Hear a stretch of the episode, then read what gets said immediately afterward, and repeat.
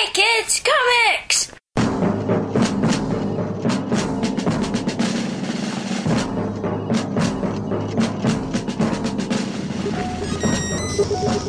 comic books, an art form barely alive. We can rebuild them.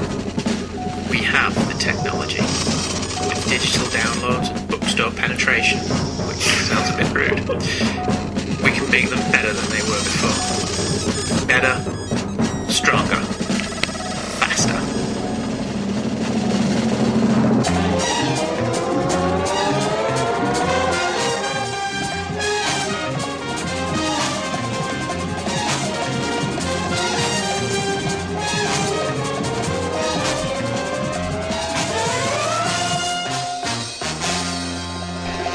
Hello, lovely people. Hello. Very good. yes, people listen. Th- th- Some people who listen to us may not be lovely. They may not be people. We could have cats listen to this. That would be cool. Dogs. Dogs could listen. Yes, alien beings from Actually, another world. If dogs d- uh, did listen to us, they would go barking mad when you start. oh, there is nothing wrong with my singing that a good voice coach and some actual ability to sing wouldn't fix. I believe you believe that. I believe, I believe that. oh, welcome to another shiny, happy episode of Hey Kids Comics. At this present moment of time, I've completely lost count of which episode number this is, because over the past couple of weeks, not only have we done three Blackest Night shows, we've done our review of Thor. Which was very good. You should listen to it and watch it. Well, the podcast was very good, or the film was very good. Both. As an addendum to our Addendum. review of Thor, Yes. which I didn't think about at the time that we were actually discussing it, Yeah. I was a bit disappointed they didn't use Thor speak. Was you? Yes, they didn't even have a "I say thee nay." I was quite disappointed with that. Was you? Um, we haven't actually ruined the film, though. At least I don't think we have. You could have actually completely ruined it now. Oh yeah, if you haven't seen Thor and I've just ruined it for you, I do apologise. you probably not. Anyway, but anyone who could have pulled that off, Yes. it would have been Kenneth Branagh I. Th- uh, his because name he's is- Shakespearean actor. Would he be that dude in that Much Ado About Nothing? Yes. I watched? I saw that film. Yes. It was crap. and he's done lots of Shakespearean stuff. We did the play, and I was um, Keanu Reeves. I love the idea that Keanu Reeves was in Shakespeare. Yeah. Excellent, dude. Excellent. Oh, is this a dagger I see before me, dude? Excellent. Yes, very good. Anyway, so I'm Andrew Leyland, And I'm Michael Leyland. and together we are Hey Kids Comics. Oh, Yes. I would have said together we are two dudes. oh dear me. If this sounds like we're vamping for time, Yes, we are. It's because we are. We've had this plan for God knows how long. These notes have been written for God knows how long. We've just sat down to record the third and final, finally, part of our Blackest Night trilogy. Our final crisis. Our final crisis. And you know what Stall we've for discovered? time. Stall for time. Michael has not made any notes at all. Keep him stalled. He's not done a story synopsis. He's not done notes on the issues that I have to do a story synopsis for. Good job, keep it up. We're doing this for you! God damn it. Editing the podcast might have Yes. got in the way. Michael's hoping that in editing this he can turn. What's the phrase? Turn An atrocity. an atrocity into gold or something like that. So we're going to give it a go. And here we go. And here we go. Um, predictably, first up is you. Right. Not done his preparation, boy. Right. Here we go. Here we go. Here we go again. Right. Green Lantern, issue 50. The 50th issue of Green Lantern, not stalling for time. No, in no way whatsoever. The 50th anniversary of Green Lantern. Well, it's Of- not really the 50th anniversary, is it? Of Jeff Johns' Green Lantern. Yes, okay. Issue 50. Yes, I've said that. Yes, you've Parallax said that. Rebirth Part 1. Yes. So just my luck, I do the first two issues. Yay! In a now empty, well, I say empty, but it's pretty empty except for the fact that there's loads of zombies in it, And all the people that live there. are dead. Well, no, they're not dead because it says there's a population of uh, 2,765,321 in Coast City at the moment, which is the All the city zombies. without fear. It is all the zombies. no, it's not. There's, there's regular people there as well. Coast City is overrun with zombies. Yes. The, the now completely full and newly re corpse. What would you say when the dudes t- got turned into core members? Um, I would say that the rings have selected heroes to be members of the core, some of which have ended up being blue and yellow and green and pink and red and yellow and pink and blue, but also selected have been the Batman villain, the Scarecrow. And the Superman villain Lex Luthor, Oh. implying that the rings don't actually have any brains It's not- when they okay. choose. Well, what I meant was, and the now newly completely formed light team show up to kick some ass and chew some bubblegum. How many people want to kick some And ass? they're all out of bubblegum. Yes. The Blue Lantern, The Flash, and Saint Walker are attacked by Firestorm. But Dead Firestar?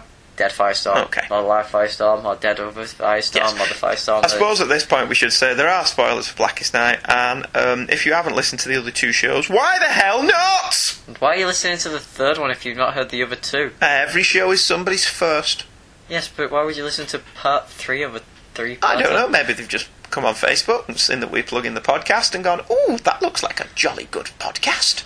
Oh look, part three. Yes, I will listen to part three before I listen to part one and two, just to see if I like these two British dudes. Listen to part one first. maybe they don't know where part one is. Well, if you look on apleyland.podomatic.com. the Stop vamping and tell me what happens in the story. So, um, Jason Dude, Jason Dude. who is 50% of the alive Firestorm, Yes. is trying to escape from So the, the dead dude Firestorm. that is inside Dead Firestorm, who was once part of Live Firestorm, trying to escape is trying to pull out. withdrawal. Keep going. The Red Lanterns, especially Mera, are attacked by Aquaman. Okay, I have a question. Yes, answer please. Ah. How That's the many question. red lanterns are there at the minute? Many. Is there only Atrocitus and Amira? No, Oh. there are very, very many, but Okay. they're all off on other planets. Oh, right, okay. Yes. All the other core members are attacked.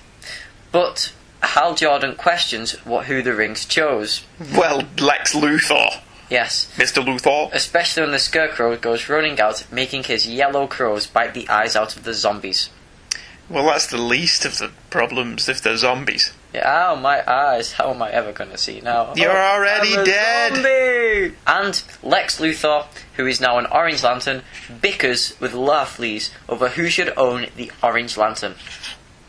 Then, out of the blue, Or black. our black Take me out into the black. Tell them I ain't coming back. the Spectre shows up and grabs Hal Jordan. And you see little skulls there in his cloak. Because we've not had enough of skulls in this And storyline. I'm not starting it out. No, keep going. Hal escapes, and as he does, As he does. as he shush, yes. and as he does, the Black Lantern symbol on the Spectre's chest opens up, and tentacles Hal inside of him. Hentai! Still no idea what that is. Look it up. Okay.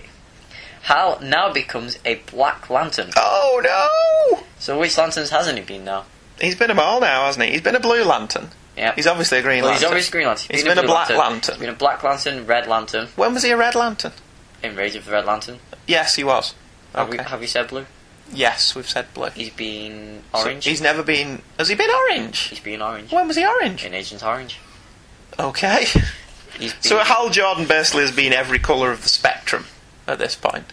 at this point now, Mhm. I don't want to ruin anything for you, but I've seen cover art. At this point now, he has been every colour of the spectrum. So he's a white lantern at some point, I Well, believe. I wouldn't want to ruin anything. Um, No, but let's face it, we're ruining it for everybody anyway if you haven't read it. Yes. So yeah, he comes a white lantern. And I have read it. Even becomes a yellow lantern. Yes, yes, yes. Carry on. Wha- How did you know that? I'm sure you've mentioned it. No, because I've only just seen the attack of the fight of the war of the Green Lanterns. All right, okay. Keep going. The Guardians, Ganthet and Saeed, try to uh, get Hal Jordan out, which he does. Good. Jordan then smashes the jaw off the Spectre and frees Ganthet and Saeed, who've just been pulled in. Right. Yes. The Scarecrow then breaks free from Sinestro and tries to take on all the power by himself by trying to take down the Spectre on his own, but ends up getting crucified on the end of the Spectre's hand. The other lanterns try to take down the Spectre. Told you I could do this Yes. but they are incapable of doing so. So they decide that they need to get Parallax, because Parallax was the only thing that the Spectre is scared of, Which was mentioned earlier on. which was mentioned earlier on. Yeah, see, it all comes together, doesn't it? Jordan explains to Sinestro that after the Sinestro Core War, Parallax was split up and put into the power batteries of everyone who had taken over, who Parallax had taken over. In the Sinestro Core War, the Guardians of the Galaxy I like your voice there. Split You're doing a very nice job with your voice Parallax. there. Thank you very much. Split Parallax into four separate parts, didn't they? Yes. And they housed him in four different power batteries The four people who'd that been taken belonged over. by Parallax, Parallax. which was Guy Al Jordan, Gardner, Guy Gardner, John Stewart, and Kyle Rayner. Rayner. Excellent. They did this to keep Parallax from Sinestro. So now telling Sinestro that the four parts of Parallax are in the four power batteries seems a bit stupid. Just a tad. Yes, because what are they going to do with Parallax at the end of this? Well, he disappears. Don't ruin that yet. I've already told everyone that Hal becomes a White Lantern. Uh, okay, carry on. They put all the power batteries together and Sinestro unleashes Parallax. Ah, in an excellent two-page spread. What was that? An excellent two-page spread. Th- this is Doug Mankey. I know, I know, I don't hate Doug Mankey or Mank or Mankey or whatever. E Mankey. I don't hate Doug Mankey's art. In fact, I quite like it in this story. I don't like it as much as I like Ivan Reese, and there are points where it's just not my cup of tea. But I'm not saying he's a crap artist or anything like that. I think He's actually very good. Some of his people have too many teeth, And those boobs are like ridiculously and long. he draws ridiculously off star sapphire boobs. Yes, it's like in between issues, she suddenly grows a cup size. Oh, okay. I should think cup size. What the hell? You have so much to learn, young Padawan apprentice. Yes. Sinestro and Jordan fight over who should take Parallax. I was going to r- say Ryder then. No, they don't ride parallax. Ride me like a pony! Jordan says that because he was once Parallax, he can now control it. I've been parallaxed. Have you? Have I made that joke before? Oh. It just means drunk, doesn't it? Does it? I think so. okay. As he's going to fly off, Carol pulls him over, saying she doesn't want to lose him again, and kisses him. Oh, Aw. that's going to cause problems with her and Cowgirl. Yes, it is. Indeed. Cowgirl was once a Star Sapphire. Was she? In the first Star Sapphire story, in the. Yeah. Yes, she was. My memory's terrible, isn't it? Same. Yeah, Okay. Mine's so terrible, I forgot to write the notes. Especially since they've been sat on this computer for three weeks. Keep going. Hal then chains up Parallax and lets him go inside him. No, I'm making that up. No. You're no more making this up than the Teen Titan orgy. Which is real. It's terrible. And it was Greg Rucker. Just saying. And I like Greg Rucker normally, but that's just Have you seen the preview on Newsarama? Mm. no, Because it's on the don't care. S- uh, Co City explodes in white light, and hovering above the ground is Hal Jordan, the parallax. Oh, see, look at them teeth. Last page, look at those teeth. His teeth are always like that. Yeah, okay, Parallax is there anyway. yes. bum bum bum bum bum bum bum. So Parallax is back. Parallax is back. The cover of this particular issue is Hal Jordan as Parallax, just standing there, looking quite menacing, um, by sticking his finger in a power battery, which I'm sure we're encouraged not to do as children. Sticking your finger. Stick your in. finger into power batteries. Um, it's very Brian Bolland. It is a bit. Do you not think? Yes, it is. I think that's very I Brian inked Bolland. that cover. Just choose me. What? I inked. Oh, that you cover. inked. Why would you think I said? And you. mm, It doesn't matter. Um, wow, did you ink that cover? I inked it. Good. I printed off the pencils off the computer and inked it. Oh, good. I will at this moment show you my inks if you like. You don't have to. It's an, an audio medium. No, I could show We you. can't really plug your pencils to people who may give you a job as an artist. I could take mm, pictures of it and put it on our website. You and so- could. That's. A, but don't you put them on DeviantArt? I do indeed. Okay. Look at Michael's art on DeviantArt and give him feedback. MPL I've told him 95. he need. Go on. Say that again. My user is MPL95. I've told him he needs to draw real people. I draw real people. You draw superheroes. Superheroes aren't real people. Superheroes are better than real people. Yes, they are. And they stand for truth, justice, and the American way when the Superman DC just, you know, saying. I've not put my inks up there yet, by the way. Well, you should do. Should I? Yes. Okay, It's don't. very good. Okay. Um, Hal runs the gamut here from being a black lantern to being parallax again. So he's, he's notching those things on the bedpost. How many Green Lanterns he's been. Nice Empire Strikes Back reference. He made an Empire Strikes He Back. made an Empire Strikes Back reference. On page Oh, 12, right, yeah. he makes an excellent Empire Strikes Back reference, and I thought they smelled bad on the outside. My only question was that when's Hal Jordan going to have seen the Empire Strikes Back since being resurrected? We haven't really seen that he's been to too many movies. Why? When did he die? Uh, well, in DC sliding timescale time now, he'll have only died in about 2005, won't he? So we could have watched it beforehand. I suppose he could have done, yeah. Um, Parallax being trapped in the different power batteries is, as we've said, a callback to the Sinestral Core War, so that's nicely set up from Mr. Johns. Uh, Sinestro loads Hal Jordan. Does he Yeah. loathe Hal Jordan because Hal Jordan's handed him his ass on many separate occasions? Or does he loathe Hal Jordan because Abin Sur's dead? Or Oh, because, let's face it, he's a much better Green Lantern than Sinestro. Well, yes, but Sinestro would never admit that because Sinestro is a megalomaniac Yes. who revered Abin Sur, was shagging Aaron Sir. is it Aaron? His, Aaron. his sister, Aaron Sir, and uh, he doesn't really approve of Hal Jordan at all. No. But Sinestro's a fool. Sinestro is. Yes. Uh, and the double page spread, I think we've mentioned this before, but the double page spreads are really, really good. Especially the one at the end. Yeah, that you have to turn on the side. But the last two pages of this, Hal Jordan's back being parallax, is really good. Apart from, he's got lots of teeth. Parallax always has lots of teeth. Does he? See, I've never read any parallax stories. I mean, uh, No, other than this. well, if you read Rebirth, there's teeth all over the place. Is that I'd need to read Rebirth again. I remember not liking Rebirth. Did you? I need to read that again because I didn't mind Flash Rebirth. I've not read that You yet. need to read that. My only problem with Flash Rebirth, going off at a tangent, Yeah. is once again, Johns can only write it if it's mired in darkness. Fair Spoilers for Flash Rebirth. Suddenly, it's been established that Barry Allen's parents are dead and were murdered by somebody. I won't give it away for you because you've not read it. No. But this has retroactively changed his history. Right. So he remembers them being alive and being dead and being murdered. Alright. And it's just, it's So- like, can John's not write a character who's just happy? He just got crisis. Yes. Right. So, it's alright, the artwork's good. Fair enough. But, you know, I'm sure there are some people who are being superheroes because it's the right thing to do. Uh, this is a very, very important part of the story. Both this and Green Lantern 51 are integral Yeah. to the Blackest Night storyline. Uh, and I still maintain, although you'll probably disagree, that Blackest Night would have been much better served if it had been 12 issues instead of 8 No, I agree. and the main storyline had all been in one book. Yeah. Um, whilst reading this, it's just getting really tedious swapping from book to book, especially seen as. Now, I'm going to slightly contradict myself here. Oh, okay. There's no reading order. No. Now, I know what you're thinking, as Thomas Magnum used to say, and you're right. But, Andrew, two episodes. Well, you wouldn't say that, would you? You'd say, but, Dad, two episodes ago, you went on some huge, loud rant where you were foaming at the mouth about comics having reading orders. But now you're saying. There's no reading order. However, can I listen to you again, Father, and listen to your teachings? Will I'm you just tell me trying how to to work with the get world? over. If, Father, you are in fact a hypocritical son of a gun. But but th- there is a reading order. There, not in this, there isn't.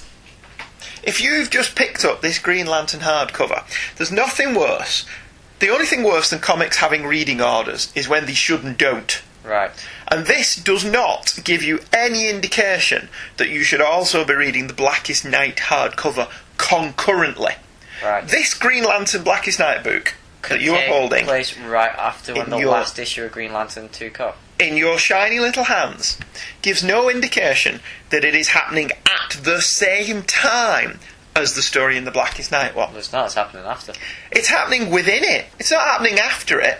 You couldn't read all of this and then read Blackest Night. You've read half of Blackest Night if you do that. Right, okay. You can't read Blackest Night first and then read Green Lantern Blackest Night because half the story's like, wait a minute, that's- well, well, I've seen all of this. Yeah. I know how this turns out. So it Oh, you makes- mean the hardcovers as Yeah. a whole, not individual yeah, issues? Yeah, Right. you couldn't read that hardcover and then read Blackest Night No, on its own without going, what the? but neither could you read Blackest Night. and Without then reading this. This Yeah. is my point that Right, I'm making. okay. If they'd done Blackest Night as a 12 issue miniseries, Yeah, self contained in and of itself, and the Green Lantern book had just been what John Stewart was up to, I could have lived with that, because even Crisis on Infinite Earths, the much revered classic 1985 12 issue miniseries that basically kicked off into company crossovers, even that had stories take place in other issues. And it has little footnotes if you read Crisis, say, oh, you need to read Teen Titans 51 for this, and all I that. haven't, rubbish. haven't read um, Superman. But you don't have to. No. The only one of them where I've found that is what happens to Blue Devil. He gets trapped in some alternate Oh, dimension, yeah. doesn't he? He says, Yeah. Well, how the hell am I going to get out of this? And it says, To see what how he gets out of this, you need to read Blue Devil 14. But, like, you're, I'm not going finding Blue Devil 14. No. Is Blue Devil even still alive? Yeah, it's in Yes, he's in this, isn't He he? is, yeah. Wow, everything comes full circle, He's doesn't with it? Satana and the uh, Thingy Stranger. Yes. So this ties into my problem that you can't just read Blackest Night on its own and understand or get a full story. Counterpoint. Yes. What do you mean, yes? I don't know. You're the one who's like, this is great, this is fantastic, it's lots of interlinking storylines and it's comics writing and it's mm, brilliant, mm, yes, I'm liking it. Mm. I don't think it's brilliant. Do you know? No. I thought you loved this. I honestly prefer it more than Crisis. Really? Sorry, did I just like cause an I earthquake? think you've you've kicked over a couple of sacred cows though. Why? Because I suppose I prefer contemporary writing in comics. I'll give you that Marv Wolfman's writing, by today's standards, can seem a tad flowery. Yeah. Yes, I'll go with that.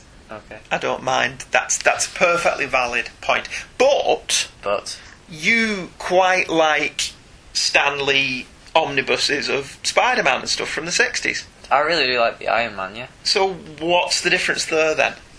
Why do you like the Iron Man? And you've read Spider-Man I've read some from the Spider-Man. sixties and the Fantastic Four and stuff. Yeah. why are you okay with them but you didn't like well no you mm, didn't like's not fair why what's the difference because if anyone is a flowery writer Yeah. it's Stan Yeah. so Well- why what's the difference between that and Marv Wolfman's Crisis I guess I it's realise we're going off on a huge tangent here Merv Wolfman's Crisis was aimed at um, people who've been reading comics for a long time and people who knew the stuff, right?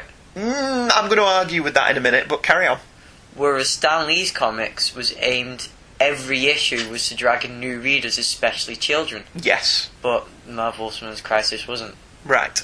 So you're saying you can live with the flowery style of I'm Tony Stark and I'm Iron Man and I have this chest plate because my heart won't beat without it Yeah. within the context of the time that that was published that this was written as a 22 page or 12 page story and he was hoping new readers would pick up every issue. Yeah. But you don't feel that the amount of exposition in Crisis was necessary because at that point everyone who's going to read Crisis on Infinite Earth knows all about it. Mm, yes. Okay, right, counterpoint. Right.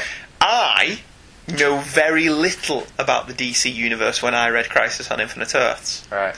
I, as many times have pointed out, was a Marvel kid. Yeah. And I read Star Trek, Batman and Detective Comics, and the New Teen Titans. And they were the only DC books I followed regularly. Occasionally I would pick up Superman and Action Comics, and then other than that I would pick up Brave and the Bold and DC Comics Presents. And that's where I got my wider knowledge of the DC universe from. Alright. So, were the flowery writing in Marv Wolfman's Crisis on Infinite Earth was irritating to you as a DC boy, Yeah. reading it, let's be honest, 25 years after it was originally published, I actually found it really useful. Because he does, yes, some of the dialogue is, I am Psycho Pirate, and this is my power, and I am Simon, and this is my power. But when I first read that, I didn't know who hardly any of those people were I don't know who the people are reading it now. but you understand who they are Yeah. within the confines of the story. Yeah. Now, I'll grant you that this is written in a much more, I don't want to say logical way, a much more realistic way. Yeah. In that way that you don't really want superhero comics to be totally realistic. No, but. But the flip side of that is, do you really think you could give Blackest Night to your girlfriend or your mum or even Adam, your brother? Okay, wow, all three of those are laughable. Yes, but could you give it to any of them and have them read that and understand it? If I gave them that reading order. Forget the reading order. All right, give them the reading order as well. Right. But you could give them the Crisis trade paperback that I've got, Yeah. and they could read it and understand it. suppose. I'm not saying they'd enjoy it. I'll have to answer like the odd question, like who's he and who's he. Yes, you don't have to do that with Crisis. You do sometimes. It's all explained for you. You do sometimes. There was no point when reading Crisis on Infinite Earth last week, when Yeah. I reread it, Huh? that I was confused over to who anybody was. Whereas there are numerous times in this I've had to go to you and say, "Who the hell's that?" And there are multiple times when I've gone, no idea.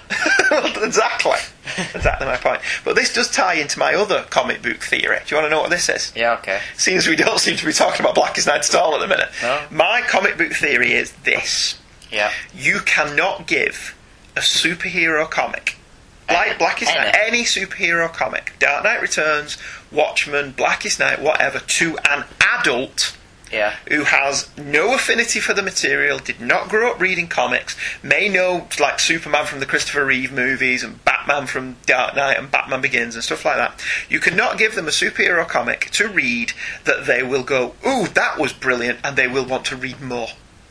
Can you not? No, I honestly believe that to be true. So they won't say that. No. I reckon you could give them Why the Last Man, or The Walking Dead, Yeah. or even something like The Boys. That's pushing it. Let's go with preacher. Alright, Preacher. We'll go with Preacher instead. And they would read it and enjoy it and may go, Have you got something else that's like this? But I honestly don't think adults will pick up superhero comics and become addicted to them in the same way that children do. Well, maybe not superheroes, but Sandman's a good start. Sandman. Sandman is another excellent start as well. Well, this for is me- what I'm saying to you though. This is why I think where the comics market is failing at the minute is it's not getting children. No. The people who read comics, superhero comics now, are people like me who grew up reading them, or Yeah. people like you who started reading them young. I don't think superheroes are a crossover medium in comics. Anymore. Yes, Okay. I honestly don't think that. I don't think adults would pick up superhero comics without having read them from being a kid. Whereas I think they would read The Walking Dead. Well, what I about- think if you took The Walking Dead into school yes. and let people read it, they would ask you for the next issue or the next trade paperback I volume. have some friends who have read it. See? But I reckon if you gave them a Superman, they may read it and enjoy it. I mean, say, pick a Superman, Superman Earth 1, or Superman Kryptonite, or Superman for All Seasons, which I think is a brilliant story. Yeah. I don't think they'd want to read any more Superman after that. Your mum is a prime example. When your mum She- first she met read me, it. she hadn't read any comics. Right. But she read Preacher, Yeah. she read Sandman, Yeah. she read Hitman, Yeah. and I s she said, okay, well, what else can I have a go? And I gave her Batman The Dark Knight Returns. Could Right. not get into it. Oh, didn't she like only just read all of that a couple of years ago? She didn't read all of it. She didn't like the art. She didn't like the story. But she loved Batman Begins. Okay. And she likes the Batman cartoons. Okay. So why did the comics not interest her when the ancillary media do? If you can answer that question, you could get comics back selling millions again. Because Batman: The Dark Knight Returns is quite hard to get into. Do you think? It's kind Really? of reading that. I read it on two levels Yeah. because I kind of read it twice. It works as a Batman story, and it works with a if you've grown up during this time and know what I'm on about, you'll get the most out of it. So I didn't get much out of it because I didn't grow up then. Yeah. Well, see, yeah, th- th- there is a lot of 1985 political satire in it, isn't there? Which, by and large, doesn't really make much sense nowadays. Uh, all right, I never thought. I didn't. Th- you did you prefer Batman Year One then? Uh, I've not still not read you one. All right. Well, you need to read Year One then Right. before the animated movie comes out, and then maybe we'll do an episode about Batman Year One Okay. because for me, Batman Year One is Frank Miller's best work. I mean, I know I've jokingly said Frank Miller's best Batman work is Silent Night, Deadly Night. I was only kidding about that. Why was it really crap? No, it's not crap at all. It's a perfectly serviceable comic book for the time that it was made. See, Okay. one of the things that I do like about you, and I'm going to be really nice to you now, Oh, thanks. is that you are capable of reading an old comic or watching an old film or a TV show and be able to contextualize it and be able to say, well, okay, for Star Trek, for example, you watched a couple of episodes of Star Trek, and you can say, well, for the 1960s, that was pretty good. Yeah. Now, obviously, those production values don't hold up against today's TV. You put Star Trek next to Battlestar Galactica, or even the new Doctor Who, Yeah. and it looks cheap and cheerful. But if you put Star Trek next to, say, Bonanza, which was made at the same time, Star Trek pees all over Bonanza in terms of production value. And that's what I like about you. You are able to contextualise what you read. Yeah. So the second time you read Dark Knight Returns, you're really embarrassed by the fact that I've just complimented you, aren't you? No, no, I'm I'm, I'm recording it. Uh, well, I am. yeah, see? So the second time you read about Dark Knight Returns, stripping out the political subtext, Yeah. what did you think about it? As a superhero story. Yeah, as a straightforward superhero story. As a straightforward superhero story, I thought it was quite alright, but wasn't completely down with Superman killing the Joker. I, I just don't like. Well, Batman kills the Joker. The Joker kills himself. Does it? Yes, the Joker snaps his own neck and gets Batman blamed for it. Yes, he does. But my problems with The Dark Knight Returns are not with The Dark Knight Returns itself. As a piece of work, I think The Dark Knight Returns is fine. Yeah. I don't like that everyone who's written Batman since has followed in what Frank Miller did. Well, have they? Yes, everyone now does dark, gritty Batman. Batman has been pretty humourless since about 1985. Yeah. And Still, my favourite all-time Batman story is remarkably gritty and is the two Jeff Loeb, Long Halloween, and Dark Victory ones. yeah, but even then, there's a bit of light-hearted fun in there, particularly with the introduction of Robin. Yeah. Batman's been grim now since Frank Miller, and that's not Frank Miller's fault. That's like blaming George Lucas for the fact that science fiction movies are now huge summer blockbusters with no brains. Whereas you go and look back, I mean, it's not George Lucas's fault that that's happened, but everyone looks at Star Wars Yeah. and they go, oh, look, science fiction is big blockbuster crap with no brains. But if you go back, the first Planet of the Apes films has a ton of brains Yeah. to go, has a load of political subtext to go with the storyline. It worked on multiple Yes, levels. so does Logan's Run. So does any episode of Twilight Zone you, per- you are prepared to look at. So does the original Star Trek. It's only since Star Wars they've started making brain dead science fiction for morons who don't understand that science fiction is actually a genre of storytelling that isn't about the future, it's commenting on now. And it's the same with Dark Knight. I don't think it's fair to blame Frank Miller for everybody writing crappy, grim, politically subtextual Batman stories where Batman isn't allowed to smile and is emotionally cut off. Well, since then, it's not his fault that everyone else is crap. Whereas one of the things I do like about Grant Morrison, there you go, I mentioned him again, not It you, is good. is that he at least wrote a Bruce Wayne who was capable of having emotional involvements with women and even regular people. Frank Miller's Batman, or the Batman that has followed in the footsteps of Frank Miller, Cuts himself off from everyone. uh, yeah, he can't even talk to Alfred, No. which is just ridiculous. So how did we get on this tangent? Oh yeah, we were talking about how how this compares to something like Crisis. wasn't yeah. it? okay, so having waffled about that for about twenty eight minutes, and I'm sure that we've only been recorded for thirty four, we probably need to carry on with what we. Well, basically, what I'm saying is, you could give Crisis to somebody, you could give Dark Knight to somebody, and they could read it and understand it. I don't think you could give this story to somebody and have them read it and get as much out of it as we did, being mired in superhero mythology as we are. Okay. Is my take. I thoroughly expected you to disagree with that. No, I agree with that. But you don't, do you? Now, conversely, I think you could give them Sinestro Core War. Because it is a It's a self-contained crappy storyline. blockbuster, summer blockbuster. Yeah. um, or Sc- Green Lantern Secret Origin. Don't give him Superman Secret Origin, for God's sake. Ooh, issue two of that series just makes my blood boil. As you'll know if you go back and listen to our very first episode. Um, and you could even give them Green Lantern Rebirth, I think, but that was mired in continuity references as well, wasn't it? Yeah, which would Maybe I wouldn't answer- give him Rebirth then. Which would answer the question, who's he? What's his power? Yes, but this again is my point. See, I'm, I'm on the fence here. I don't mind this big, long form, multiple, over year long storytelling technique that comics have developed now. Yeah.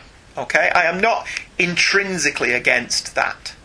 But if you want to bring in new readers, ideally, and I'm not saying you have to, Okay. But ideally, you need to have at least read a couple of the eight previous graphic novels that preceded this storyline. Well, not all eight. No, that, yeah, that's why I'm on the fence with it. You don't have to Yeah. have read all eight, but you have to have read some of them. Certainly, a lot of this was set up in Sinestro Core War and Secret Origin. But even then, it's, it, it spans the DC universe. As I was going to say, the ones you could read is start with Rebirth, and then read Infinite Crisis, and then every other. But thing you're after still that, 'cause reading Still, other stuff yeah. to understand this.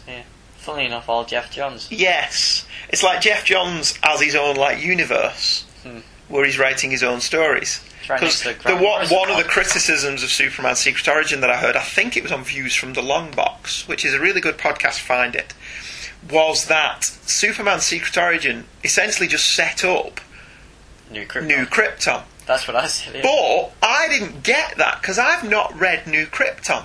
I have read some. So is that a valid criticism that that just set up New Krypton? It's very valid. It's just like you read Green Lantern, all of it. Yes, So far, up right? to this point. So you were reading Secret or- uh, Origin, and it was blatantly obvious that it was setting up Blackest Night. Secret Origin, not as much as Agent Orange. No, but it, there was obvious. Yes, there's stuff obvious going on. signposted ref. It's like Right. in the Bugs Bunny cartoons where he used to hold up signs Yeah. telling you what was going to happen. It, it, there was points in that in Secret Origin and particularly Agent Orange, Hmm. not so much in Sinestro Cold War, where you did feel like somebody was holding up a sign saying, "Pay attention to this plot point. It will be important." Hmm. Yes, I agree with that. The Superman Secret Origin was the same if you were reading. If you've read Superman. New Krypton, Yeah, right? See, I didn't get that because I haven't read New Krypton. well, I 'Cause- was, and then the. the Yeah, they cancelled the boot, didn't they? Um, that's the British version. Um, yeah, so I, I mean, should I read New Krypton? I mean, there's varying reports on that. Some people say it is a good, nice long form story that when you read all of it, it's great, and others say it's utter pants. Well, Trite. I, I lost interest when I heard that Jeff Johns didn't do all of it. You didn't write any of it, did No, he started off New Krypton, but then when it became the rise of New Krypton, the fall of New Krypton, the war of New Krypton, the war of the Superman, you? Right. I think I made some of them up. but I wouldn't know. No. I lost interest in it before they even started publishing it. Okay, fair enough. That was a nice little tangent, wasn't it? They would have, yeah. Yes. Do you have anything to say about this issue in specific? When we started 40 minutes ago, we were talking about Green Lantern 50. Um, I do like the beginning of this issue. It starts off very much like a film, or is a good way to get into this comic if you want to do a Quentin Tarantino. yeah, It doesn't have to start at the beginning, it could start here and still work yeah. quite well. It is an integral part of the storyline, though, Hmm. and it should have been part of Blackest Night. Yeah. If they do an omnibus of Blackest Night, which I hope they do at some point, I hope they do a Morrison one as well. yeah, they will do. They'll do a Grant Morrison Batman one. I wouldn't Good. worry about that. If they do an omnibus of Blackest Night, I really do think they need to jiggle the issues around. Yeah. and include all the important stuff in one story. And I think that's the only way noobs, civilians, non comic book readers, regular people, I suppose is what I'm saying, Yeah. would have any chance of understanding this. If DC is smart, they would have had that on the shelves for the movie coming out, but it doesn't Yes. look like they are doing. Would you have put in Green Lantern Corps and Tales of the I don't know because Crystal I've not Heart? read them. So, but meaning they mustn't be they all that mustn't be important. all that important, yes. Right. My personal thinking is this Green Lantern and Blackest Night are all you need to read. Yes. I've not read any of the other books. It would be nice to read. well, all of I've it, I said to you suppose. that if I ever find them in the 50p bins, I'll buy them, yeah. Yeah. But I'm not paying 20 quid for the hardcovers for a story that's non essential. I mean, when we go to the Manchester Comic Mart on Free Comic Book Day, if there's some in the 50p bins, we'll pick them up. When is that? May the 7th. May the seventh people. Yes. We need to make little cards to promote our podcast, Yeah, don't we we? do. At those things. I also felt this next following two-page spread, which is also the back cover. Yes, it is. I'd Of never the noticed that. back. It is the back cover of the hardback. Yeah, It's, in my opinion, a bit off. it's very crowded. Well, there's certain perspectives like Green Lantern's Yeah. like the right, but then Indigo one's kind of like the. Is it possible that it's just a case of he's had to squeeze everyone into two pages, Probably, and therefore the perspective is a bit off? probably. Okay. But I mean, people's heads are dodgy and stuff, especially Flash, Wonder Woman, Indigo One, Captain. No, he's just the Atom. He's isn't just the Atom. He's not Captain he? and Atom. Carol Ferris. They all look a bit. Yo, Carol Ferris's boobs are off. Yeah. Becoming a star sapphire makes your boobs bigger, does it? We were in an earlier issue to Anya. It's like she doesn't have that big boobs, and it's like No, she doesn't until he takes over drawing her. yeah, It's like she suddenly goes up. As not we even mentioned. Ivan Reese does it that big. No. when we're like that. Um, I did also like this when um, Mera burns the dead baby. Yeah, he tries to taunt her, her with Aquaman's. um, uh, the the son, who's dead, because DC kills children now. Apparently, that's just that's just cold. it is yes, but DC just I don't know what their game plan is at the minute, but it just seems to be as much death and destruction as possible. And um, so he tries taunting her with the baby, but she just turns around and sets him on fire. Yeah, she, when she's a red lantern, she's had enough of your quite frankly. And so um, Atrocitus just says, Earthwoman, I have nothing to say but welcome to the Red Lantern. That is Oh. pretty cool. yeah. She even impressed Atrocitus. She did. The full page spread of the Spectre grabbing hold of Green Lantern. You found that good? I thought that was pretty damn cool, yeah, especially seeing as the Green Lantern, Hal Jordan Green Lantern, was the Spectre Yeah. at one point. I, I kind of have a thing with this where this is Crispus Allen. Yes. So the Spectre has a funny little beard, which I find annoying at times. Have you never read Gotham Central? no. Because that was written by Ed Brubaker, Okay. so you'd probably like that. I'll have to dig them down for you. But it's quite dull again with the skulls in his hood. Yes. Oh, I also like the fight with the Spectre as well. Because he was this huge, massive thing. Yeah, how big was he supposed to be? Um, I'll try and show you. Okay. That big. Right, so he's pretty large then. Pretty damn big. He's as big as a big building. so all the, He's about 10 stories high, isn't he? yes. So all the different panels of the cause fighting him. Like Charlie Sheen. That's the thing, Charlie Sheen is in orbit. It's, uh, the different panels where the different cause of fighting him, they're all from either a different angle or a different height on him, Hmm. which I thought was quite cool. yeah, uh, and that is, also that is pretty good. in the background, all the zombies are crawling up the buildings. Hmm. There is some nice touches in the artwork. There is even is that a dead? No, that's the spectre trying to come out of the spectre's eyes. Yes. Is it not Crispus Allen? No, that looks like the Spectre. Christmas. Because we do see Crispus Allen in his eye at one point, don't we? Yes, I think that's in the next issue. Right, okay. Releasing Parallax was both an excellent idea and an incredibly risky gamble at the same time. Yes. But, you know, That's also a tad gross you does wins Rodders. as he goes into him. Yes. Okay, um, we have to take a short break here where we will play a promo for another excellent podcast. Will he? Yes. Okie dokie. Okie doke.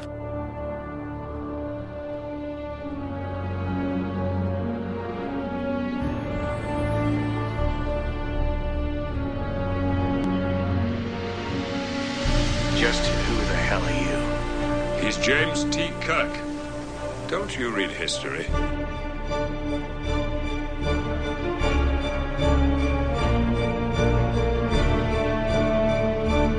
What did you say your name was? Captain Jean Luc Picard of the USS Enterprise.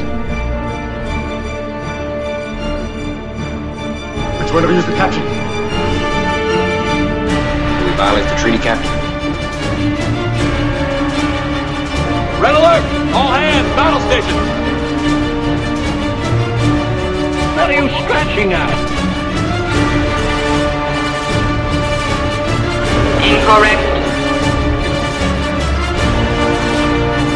Can you just get down to it, please? Prepare to attack. All hands, battle stations.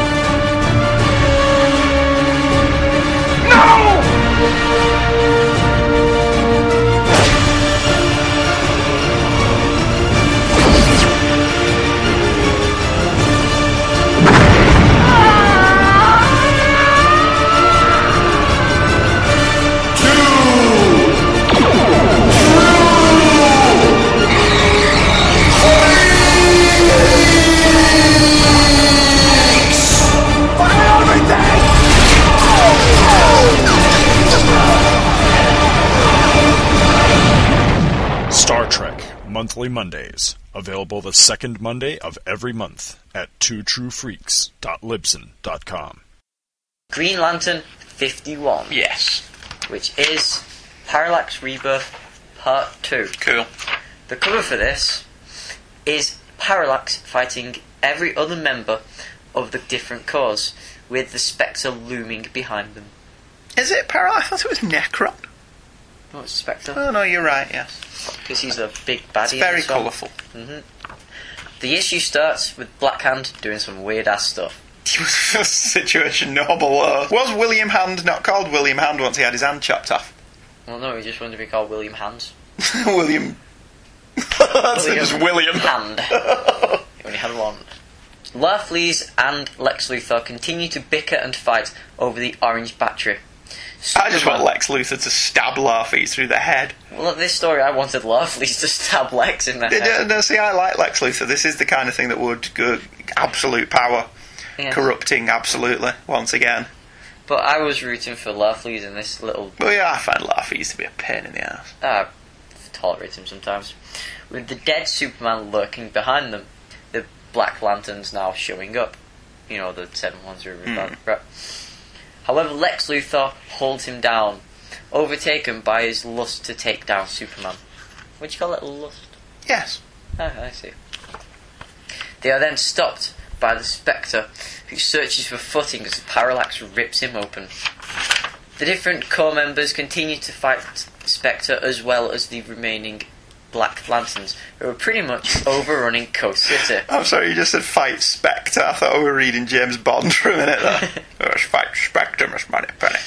Parallax then rips through inside of the Spectre after ripping out his eyes. Yo, there's a lot of gouging going on in this.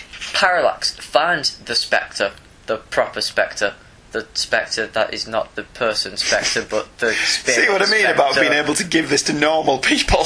Yes, it looks like the Necromonicon from the Evil D- uh, It Evil Dead. does a films. bit, yes. Finds it, rips it up, and finds the black ring inside, separating the Black Lantern from the Spectre. With his task now completed, the uh, s- remaining cause turn against Parallax, but he rips the face off the Spectre. Excellent. Atrocitus realizes that the Spectre is God's wrath, his rage, so tries to recruit him in his own corps. To the Red so. Lanterns. Yes, he does so, but the Spectre turns around and says that he is not Atrocitus' vengeance, and so cannot become a member of a corps. After, you know, just becoming one. Yeah. Carol Ferris realizes that because of Hal Jordan's love for her, or some of it anyway, she would be the best person to separate Parallax from Hal. She does so, and H- Hal Jordan becomes three. Well, Hal Jordan, Hal Parallax, and Parallax. and three become one. Sinestro tries to control Parallax, but is taken away from an unknown source. Over at Terrorborn Parish, Belrive Prison, where Hector Hammond is being kept, he panics as it has taken Parallax. Oh, Wow. The Spectre says his job is done, so he disappears. But then comes back when he realizes he needs to help the people. We help the helpless. Yes. We help the hopeless. Necron and his merry band of dead revived Black Lanterns show up. The Spectre says that they will be judged, but then stops as he realizes he cannot take down Necron, Because he's already dead. and he has no soul to judge. That as well. Necron pass- passes through him, making the Spectre disappear. And the Necron just stands there with these dudes looking mean and rude. Yes. End of issue. Yes. Is it wrong that I quite like Parallax? No. I find him quite entertaining. I mean, I know nothing about the stories where Hal was Parallax. Uh, is that when Kyle Rayner took over, or John Stewart? Kyle Rayner. Is it? Okay. It's Kyle all Rayner happened has if you quite a big fan following. I do like Kyle Rayner. Crispus Allen, as we've mentioned, was a regular in Gotham Central, which was a very good street level crime book set in the superhero universe. It was quite similar to Powers. Was The- it like the Brian Hitman by Bendis any book. chance? No, it was completely different from Hitman. Well, no, I'm on about street level, but every once in a no, while, they I say, were they "Oh, were look, there's normal A superhero. They were yeah, that's pretty much it. They were the cops in Gotham City. Basically, it was NYPD Blue, Yeah. set in Gotham City, and you very rarely saw Batman or Robin or But they would Nightwing. like make yeah, cool little characters. every now and again they'd go something like, "Oh, go and shine the bat signal. We need some help on this one." That kind of thing. They didn't run to Batman every day like the lame ass Commissioner Gordon in the '60s TV show. Oh, you know what this means, Chief O'Hara and Begora, Commissioner Gordon. Yes, let's not be bothered doing our own jobs. No, Let's there's a go doorknob Batman. store down. We've got other things to be doing. Um, my personal opinion is they've ruined Rene Montoya and Crispus Allen by turning them into superheroes. Because Oh, yeah. Gotham Central was Yeah. just a great book about cops in Gotham City. And it is such a brilliant idea for a book, what are real people like in superhero universes?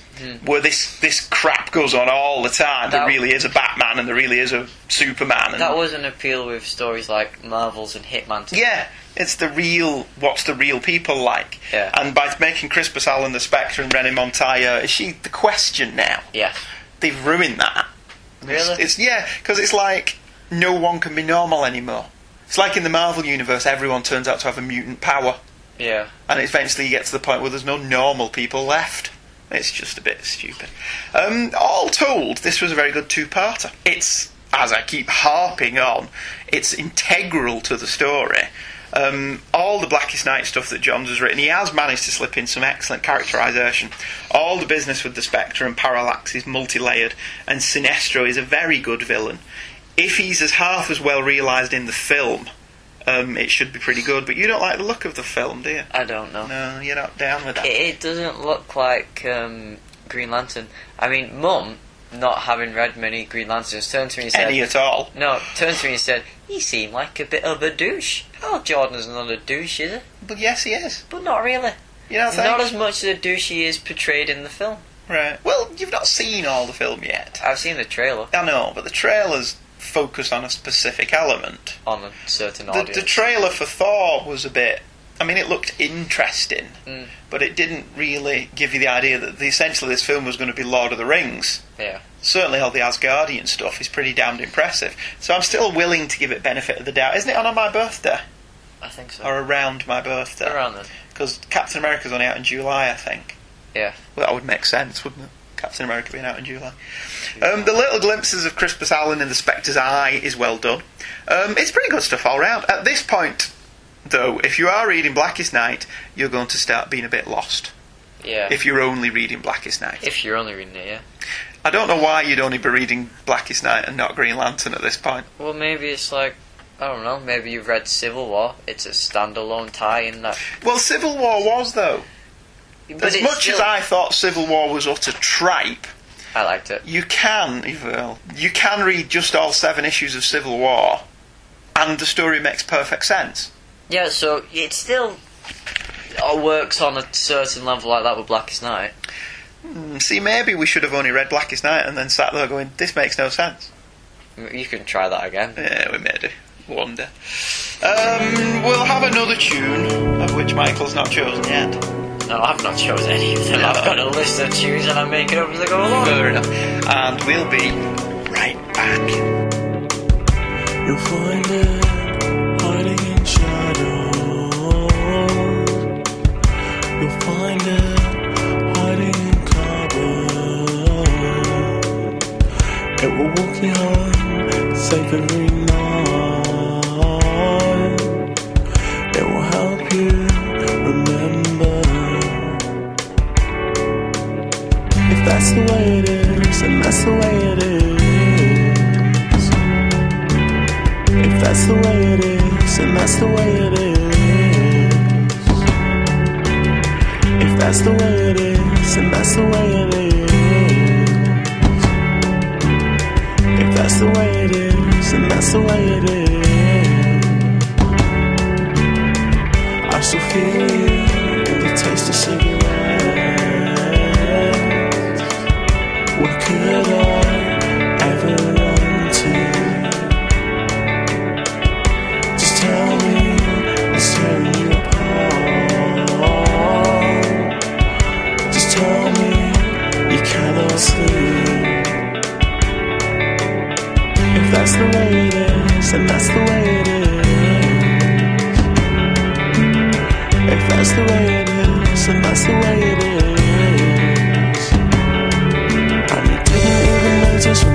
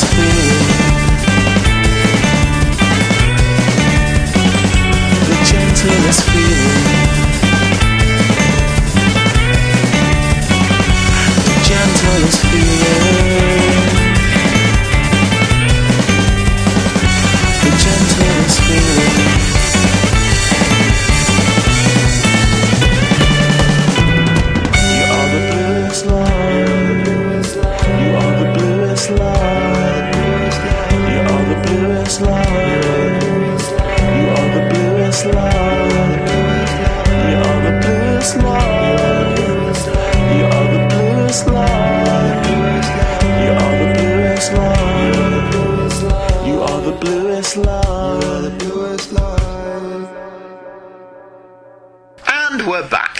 That tune was excellent, It was very good, yeah. wasn't it? Yes. I will be listening to that tune when this episode goes because Michael's doing all the editing for these ones. It's amazing. If you th- listened to the last two episodes and thought, "Caw, this is bloody brilliant," it was me. what if you listen to the last two episodes and thought, I don't like the music? It was all you. okay, fair enough. Blackest Night 7 begins. The cover, the new Justice team stir meaningfully into the And camera. Oh, look, Wonder Woman has normal boobs. Well, normal for Wonder Woman, which are quite ample, let's be honest. Um, the new Justice team being Blue Flash, the Atom. Is Atom Indigo? Yes. Yes. The red lantern that is Mera, the yellow lantern that is the Scarecrow, the orange lantern that is Lex Luthor, the star sapphire purple drivel compassion lantern that is Wonder Woman, and of course the green lantern. I Hal also Jordan. inked that cover. Did you did you print the pencils I, I, out I had for this one? as well? slight flaw with it. If you look at the atom though, Yes. and the funny ear The funny thing collar thing that he's wearing. on the Flash, Hmm. it looks like the atom's wearing a helmet. It does. It looks like the atom's got a halo on, doesn't it? Yeah, it's very good. Um, Necron and his Black Lanterns drag the Guardians with them as Necron asks why they started guarding the universe because the self-appointed pompous asses, I think's the answer. The Guardians no longer remember. Green Lantern and Sinestro and the newly empowered Ringslingers attack Necron. Atrocitus nearly falls but is saved by Hal. The Scarecrow, meantime, is enjoying himself for the first time in ages, but Luther is holding back. The newly anointed Blue Lantern, Barry Flash, tells Luther that if he doesn't help, he'll have no planet to feed his oversized ego. Luther, though, has succumbed to the power of the ring and wants more power! He steals Scarecrow's yellow ring and tries to steal others, attacking Murrah for a red ring first. If he goes to prison, he'll have a red ring soon enough. Above Coast City, John Stewart is joined finally by Guy Gardner and the re- Green, Red, Yellow, Indigo, and Blue Lantern Corps, and much arse kickery and the final battle ensue. It is quickly discovered that there is someone in the Black Power Battery, but Luther keeps Jordan's team from fighting at their full potential by being a big douche. Necron slices a Guardian's throat, and he uses his entrails to open the Black Lantern to reveal the Entity. Apparently, the Entity is the living life force that triggered all existence itself, and it originated on Earth. Sinestro isn't happy at this turn of events and blocks Hal taking all the glory and getting all the reward, and he becomes a White Lantern. Now, that's quite an important plot point, isn't it? And it- Because earlier on, they don't say which was the first planet. no, it's always been oh ah Yes, since the beginning of Green Lantern. but actually, it's Earth. Indeed. Very good. What do you have to say about this one, Michael? Well, on this first panel, Yes. they're dragging the uh, they're all dragging this Guardians. in the shape of the White Lantern symbol. Yeah, so they are very good. Very subtle artistic touch. Very subtle. Um, also, I did quite like this next page. Which is almost a two page spread, all but them not flying quite. Hmm. around and all the bright colours. I quite like stuff like that. Uh, The art's brilliant.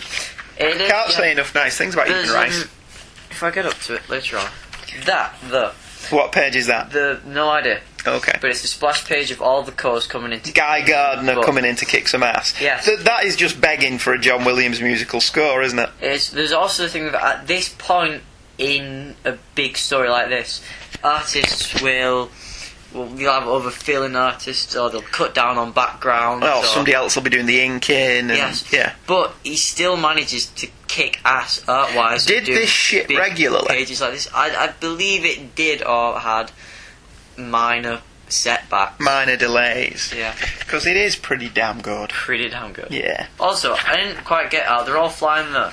Guy Gunner's in the middle. Yes. And then the big potato red lanterns there. Next panel, the big potato red lantern spurting blood on Guy Gunner. It's like, well, what? I don't get it. Maybe you caught up with him. Okay. Um, I did quite like it in that sick, twisted way that the Guardians' insides are all multicolored. Yeah. Instead of because they're blue, so their insides are yellow. Yeah. Oh, The White Lantern stuff's pretty good.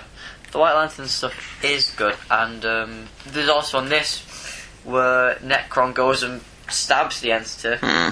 and it screams and stuff. There's um different panels here representative people, and they're all white or bright or whatever, and there's just a panel Apart of from Black Hand. Black Hand, and it's all Black, appropriately enough.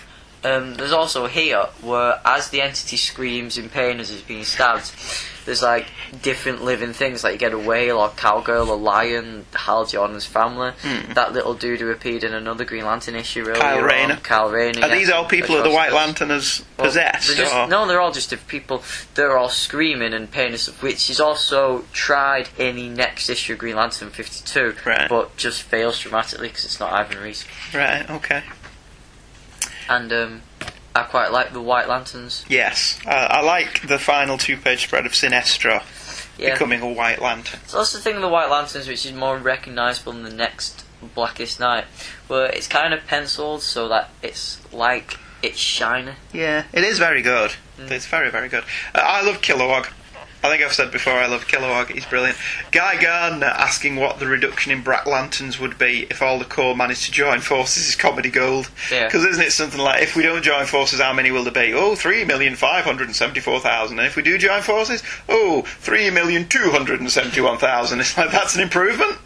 So that's brilliant. Sinestro, despite being an arrogant, cocky, chauvinistic, twisted, and wholly obnoxious individual, is absolutely right to be annoyed with the Guardians. Because everyone else is. Yes, I'd be annoyed with them as well. Especially keeping a lie as big as that. Yeah, they're scummy. Um, we'll have another tune, and then we'll be back with the next issue.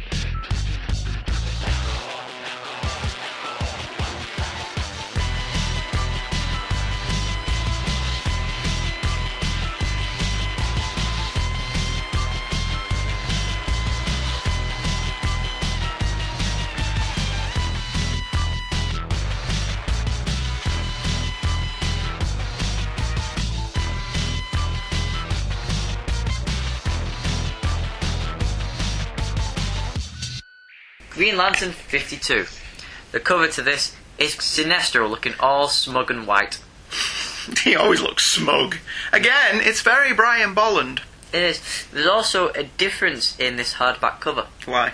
In the actual cover itself, there's um, a speech bubble just to the side going, Well, who do you expect it to be? Right, and they've removed that for this. Yeah. Because God forbid DC should have a sense of humour anymore. Which quite ruined it for me, because I hadn't read Blackest Night or whatever, and I purposely hid it so that I didn't know who the White Lantern would be or anything. Right, but then you saw that cover. But then we were out at um, a comic mart, and I turned around, there's a Green Lantern cover there with Sinestro. I was like, who do you think it'd be? Fair enough.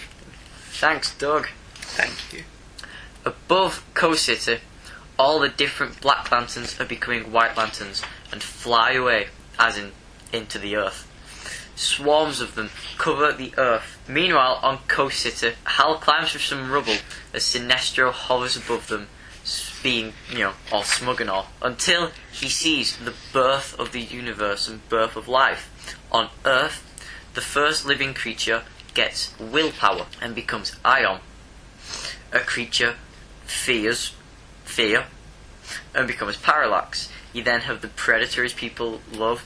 You then have a snake, as people have avarice and then rage and then hope and then compassion. However, someone shouts his name, and Sinestro just stands there, looking at all the different entities, until representing each colour. he gets stabbed in the back by Necron. Oh, Just after becoming a White Lantern, he dies and gets ripped into two. brilliant! But then some stuff goes down. Zanxia shoots a laser beam that hits the ocean just off Coast City, causing a massive tsunami to fly over Coast City. The Green Lanterns block it off, but are then taken over by all the Black Lanterns.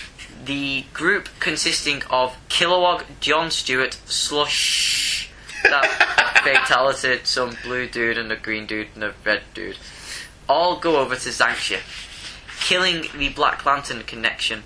This causes Necron and Black Hand great pain, and then, just as all the different connections of all the Black Lanterns has been severed, Hal turns around to see that Sinestro has been reborn and is now the true guardian of the universe. To be continued in Right. this particular hardback. Yeah, d- well, I'm just going to get on to that. It's at this point that we've mentioned before. If you're not reading Green Lantern and Blackest Night, you're going to be completely lost. These last four issues are very much part of the main story. This one takes place within the pages of Blackest Night six, seven, isn't it? It takes place just before. um, and with the Battle above Coast City taking centre stage. Uh, now, there's a difference between doing a mini-series story that has offshoot stories and doing a mini-series story that requires you to read other books for the whole story. This is the latter, and it's an incredibly important moment in the terms of the overall story arc. The end of Zanshi and the destruction of the Black Lantern's power source. And it doesn't even happen in the main series. No, but I suppose the Sinestro storyline. where, Um, what happens in this? He, he gets killed and brought back a- alive, which isn't mentioned in the next issue. No, so well, that's, as far not as the really Sinestro important. stuff goes, the Sinestro stuff in this isn't ma- doesn't matter. No, It's irrelevant because the previous issue of Blackest Night ended with Sinestro getting the power of the White Lanterns, and the next issue of Blackest Night starts with Sinestro having the power of the White Lanterns. Yeah. So the Sinestro stuff is irrelevant to Yeah, the pretty main much. story, and this is, goes back to you bought this nice big expensive hardcover graphic novel and it ends with to be continued which, Which would is- be quite mythic. yes. you could actually read it. would be very, very miffy. I do love the line, What in Mogo's crack is this? I don't know why. Isn't Moko the planet? Yes. The Alan Moore I planet. think so, but it was very funny. they didn't know that. I didn't know. That I think it's uh, Mogo is the only Green Lantern to be created by Alan Moore. Is he? Does Alamo not want money for that? Hmm. Dunno. Oh, okay. So, yeah, on the one hand, the, the White Lantern stuff could have just been ignored, Yeah, and you could have written all that as one issue, or maybe a we double didn't sized really issue. need to know about the origin of everything since we already knew the origin of yeah, everything. well, pretty pe- much. some people may not, Well, if you've been reading Green Lantern, especially Blackest Night, you would have. but this goes back to maybe new readers will pick this up on the back of the film. Well, read Blackest Night then, 'cause it's all been mentioned in it's Blackest Night. not even mentioned in here, is it? All To the be honest. origin of the stuff, I think, is. Finally, We've hit the end of the road. we've hit the end of the road. My God, it's been been a a- long road. it's been a long road getting from there to here. I was going to go with Take That, but no. Oh, well, I don't know the take that one. It's been a long road, We've come It's so far- far, they are we've still- got so far, we've looked each and we're other. not quite sure where we've been. Me, I Do, don't do, listen to Take That. do do do. We've had good times. Do do do. You should do the do do do bits. Do, do, do. We've had success. Do, do, do. And I don't know the next line, but Never! we're glad to be here. Forget where you're coming from. Never! Forget where you've all been. Pretend that it's not real. That's the one. Someday! This will all be someone else's dream. This will be someone else's dream. Wow, you are so Robbie Williams. Am I? Yes. Okay. You could be Robbie Williams. That would make me one of the crap ones. so that nobody ever remembers the name. Oh, well, after that little musical interlude, I'm sure Michael will put some proper tunes in there.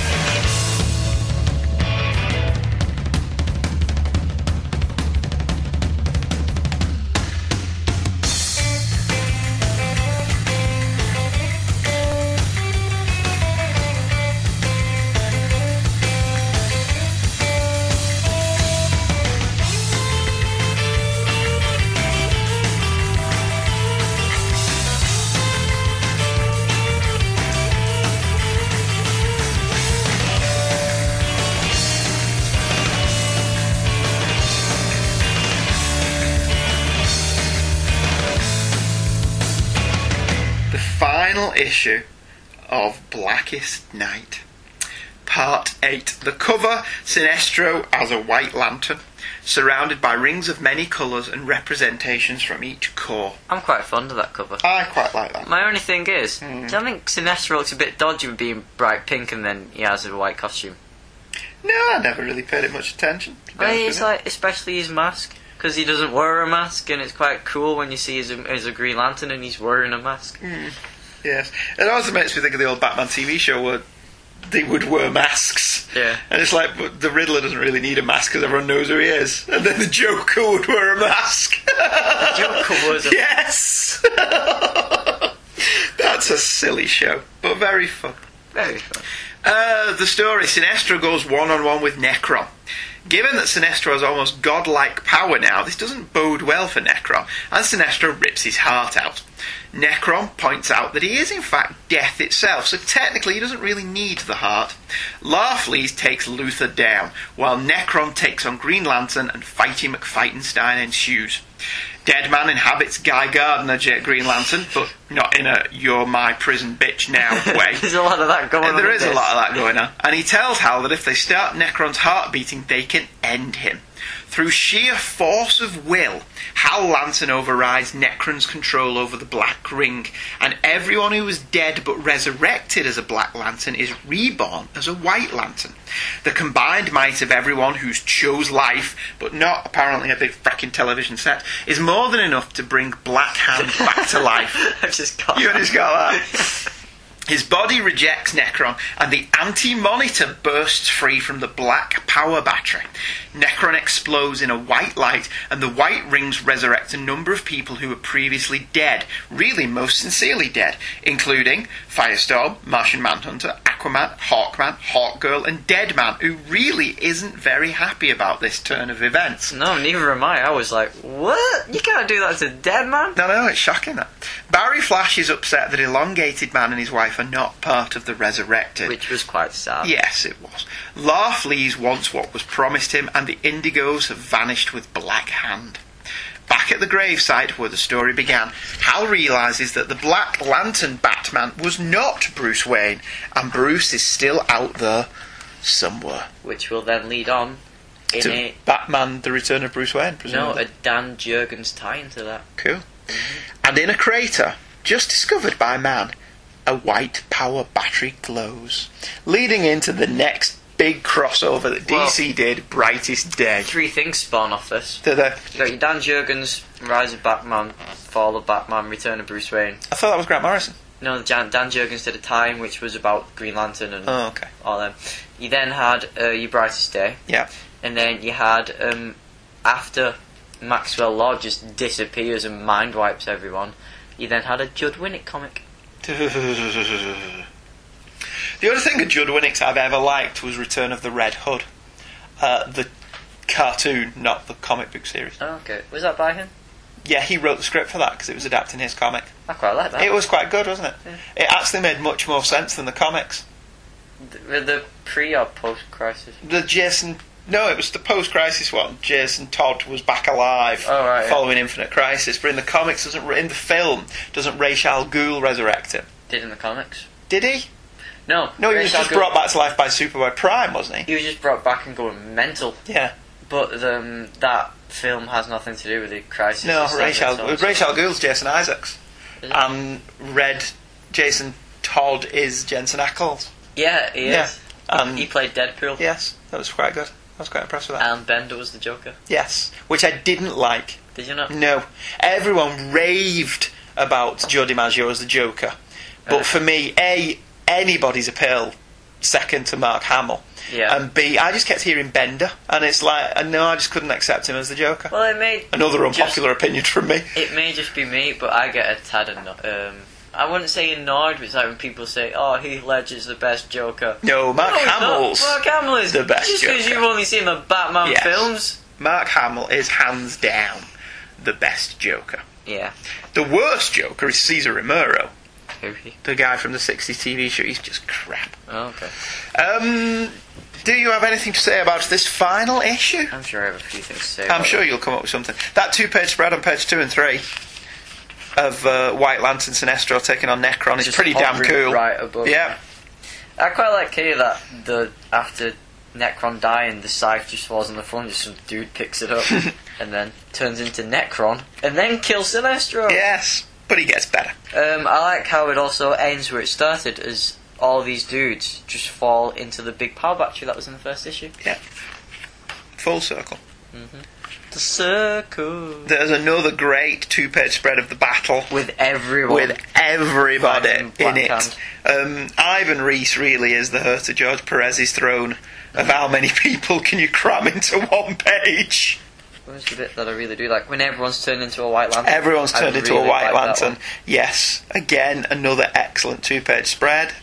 And still, I am quite fond of Animal Man, and I don't care if he doesn't say anything. The fact that he's just The fact that he's the Animal Man's there, all these big heavy hitters, Green Lantern and all the Flashes, and Wonder Woman and Donna Troy and Superman and, and the Animal Man's there. I like Animal Man, I know you do. and it's nothing to do with Grant Morrison. No. No, wait, it is. Um, it also, when everyone resurrects, in my little hardback here, Yes, it is printed on it's four separate pages. four isn't separate pages. Because in the issue, I do believe it was a gatefold cover. it? Yeah. Why couldn't they do that in here? I don't know. Because they've done gatefold covers in hardbacks before. Ultimates too. Um, the absolute All Star Batman thing with the nine page spread of the Batcave wasn't that gatefolded in the trade paperback? Um, yeah, it must be. I do. It has to have been. Yeah, I do like what Brian Hitch said about that. What? It's like they just done six pages of that. So Ultimates two, they were doing it there, and it said, "Right, I can beat that," and he did nine. Yeah, pages. well, um, and that that's gatefolded in the, the hardcover, isn't it? it's hard as hell to try and open it and Yeah, not rip it it, out. is a pain in the ass. So maybe that's why they did it this way. And also, I like the um, in Reverse Flash just appearing. On every page. Mm. Yeah, very The clever. last thing with Ivan Reese's art here, it's just very, very subtle, and only I may have noticed it. But his art looks really, not really different, but very subtly different. Did somebody else ink these pages? Either that, or I think it's subtly changed as the whole. All right, I'm going to do Brightest Day next. Let's make it look slightly different. It's different. There is. See, there you go. You got Joe, Joe Prado Prado. did the most. Yeah. yeah, did three to eight. Diff- two different artists inked the prologue and part two. But- so yeah, so there, it isn't a different inker then, is it? No, it's just this. It looks a tad different, especially Aquaman. And speaking of which, uh, Ivan Reese has been chosen to illustrate the ongoing Aquaman. I don't think even Ivan Rees can get me to read Aquaman. It's Jeff Johns and Ivan Reese. What does Jeff Johns not write? Who's writing the Flash now then? Jeff Johns. Uh, Who's, who draws the Flash? no one is getting done. But um, it, it's subtly changed as well for these two pages in particular. I mean, if you look at that panel of Hot Girl, Hot Girl. it's very Neil Adams. Yes, I'm getting a Neil Adams vibe from that as well. Good Neil Adams, not Yes. modern Neil Not Adams. modern Neil Adams. His old stuff was better. yeah, and I, I do like the Superman John John stuff. Where he's like, John, you're alive. It appears so. Uh, I like John Johns. yes. I've got a soft spot for the Oreo cookie loving Martian. There's also a bit here that I didn't understand with the Maxwell Oz. Hmm. Oh, I will explain this to you. What? Go on, say what you were saying. Okay, Cal Rayner grabs him, but Guy Maxwell Oz. Gardner. What did I say? You said Kyle Rayner. Oh yes, Guy Gardner ties him up, but Maxwell Lord gets a nosebleed. Cal- uh, Guy Gardner forgets who he is. Maxwell Lord disappears. Right, okay. In the Justice League series of the late 80s, Yeah. the, the essentially sitcom one, Yeah. that you really do need to read because it's very funny. Okay. Maxwell Lord has a latent mind power where he can make people forget stuff or do what he wants them to do. okay. Uh, But when he does it, it causes a nosebleed. all right, So he's making Guy Gardner forget him, though, yeah. and then disappearing before Guy can remember who he is. So I knew something about DC that you didn't know! Yeah, but that's because it's a minor problem I have with Jeff Jones writing in this. Yes, There's I will- no little. There is no explanation for what's going on there. No, or why for he's doing me, it. that was a oh yeah, I remember that from the Justice League comics. for me, it was a. For what- you, it was a what? what? the f- so you finally see what I'm talking about. Yes, only for this once. But you didn't get the Oreo cookie either, did you? Because No, that which same was the reason. same reference, yeah. Yeah, same because it's referencing an era of comic books you've not read, Yeah. which is fine. You shouldn't have to have read something from 25 years ago. No, just to get a tiny little. Yeah. joke. There's something I don't like because I may be the only one, but I'm not down with Dead Man being a live man. Because Yeah, I'm I'm concerned with where they're going to go with that. what's Dead Man when he's not dead? Well, It's gonna you be can man. argue that Dead Man should have been left alone after Neil Adams finished with him. Neil Adams told the entire story of Dead Man Hmm. and who, how he died and who killed him, and the story was wrapped up. Hmm. And he should have been left alone after that. Well, I do like the odd appearance. Like if it was just the odd appearance. in- Yeah, every now and again, if he shows up in like, I do like his appearance in uh, Kingdom Come, where he's a skeleton with his clothes falling off him in rags. because he's dead. Yeah, I, I like that appearance. Fair enough. Um, it's an excellent series. It is. all told, it's it's got a bit too much in the way of graphic violence for Yes. no reason in some places. I'm glad you believe me now. but it, there's serious flaws in the marketing of it. Um, the fact that you had to make me a reading order. Um, Crisis on Infinite Earth, which this is trying so hard to be I prefer it. in scope, if not in content, didn't need a reading order, other than it started at 1 and finished at 12. Um, but my big issues is just one of fatigue, to be Mm. honest with you. Ever since Identity Crisis, the DC Universe has been one long, uninterrupted, and tiring series of event stories, of which this was just the latest. Yeah. It's not that it wasn't any good, it was very good, but as much of it as it as much as it ends, it sets up the next big crossover, which is Brightest Day, and after that, War of the Green Lanterns, and there's no respite. Um, plus, milking the small audience you've got doesn't strike me as a very good business plan. But aren't Marvel doing that too? no, I would But argue. they're doing big thing after another. They've got you had your Civil War, Hmm. and then you went for your whatever big thing was after that. It's Siege or Secret Invasion. uh, secret invasion. Then you had your thing, and then you had siege, and then you had your your Iron Man thing, were most wanted, and then you had your um, death of Johnny Storm, and you've got your Messiah complex, and you've got your Right. upcoming Spider Island, and then Okay. you've got your upcoming next big thing planned out, and then you've got a big X Men thing planned out now. Well, all right. Well, here's my counterpoint argument to that. All All right. At the moment, the only DC book I am buying regularly is Zatanna. Yes, and that's only because I'm here. Well, yes, but the minute that becomes embroiled in some big crossover, I'm dropping it. Really? Yes. The minute that becomes part four of a multi part storyline that's books I don't have to read, it's going. What now, it go on. is merely a small crossover, like the odd issue of Ultimatum. We'll Spider-Man see. was. I'll consider it. Now, with all the things you just said, Right. okay, Civil War, Civil which War. I hated, but the main books I read at DC Marvel is obviously Amazing Spider-Man, and there's other ones as well. Hmm. But with Amazing Spider-Man, you could read the Amazing Spider-Man book, and you could know that Civil War was going on, but you didn't have to read it to read Amazing Spider-Man. And Vicky Maybe at Verke- one point. Well, Vicky Verke, you could read Civil War, and not be reading Amazing Spider-Man. No. Okay. The death of Johnny Storm's not Well- a, a company-wide event. I'm going to have to counterpoint you again on that Okay. Spider-Man Civil War thing. You kind of have to read all of, maybe not all of it, but most of his No, you just have to know that he's outed himself, and I hate that. Outed himself. You just have to know that he's he's come clean with his secret identity. That's all you need to know. Well, but, well, you got the question of why, which goes to the Straczynski run when he befriends Tony Stark. Yes, but it explains it in that run. Okay. All right, and then from then, the Amazing Spider-Man book. Any time Spider-Man has crossed over into one of these big stories, like Secret Invasion or whatever the other ones were, Yeah. it's not been in the main Spider-Man books. It's been a separate Spider-Man mini-series, Dark Reign.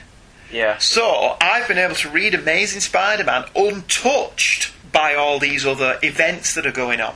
And that's the difference. You can't have just been reading Green Lantern here and not known what's going on with Blackest Night because you, you're like, I don't understand what's going on here anymore. Yeah. Whereas Amazing Spider-Man's done its own thing. That's the difference.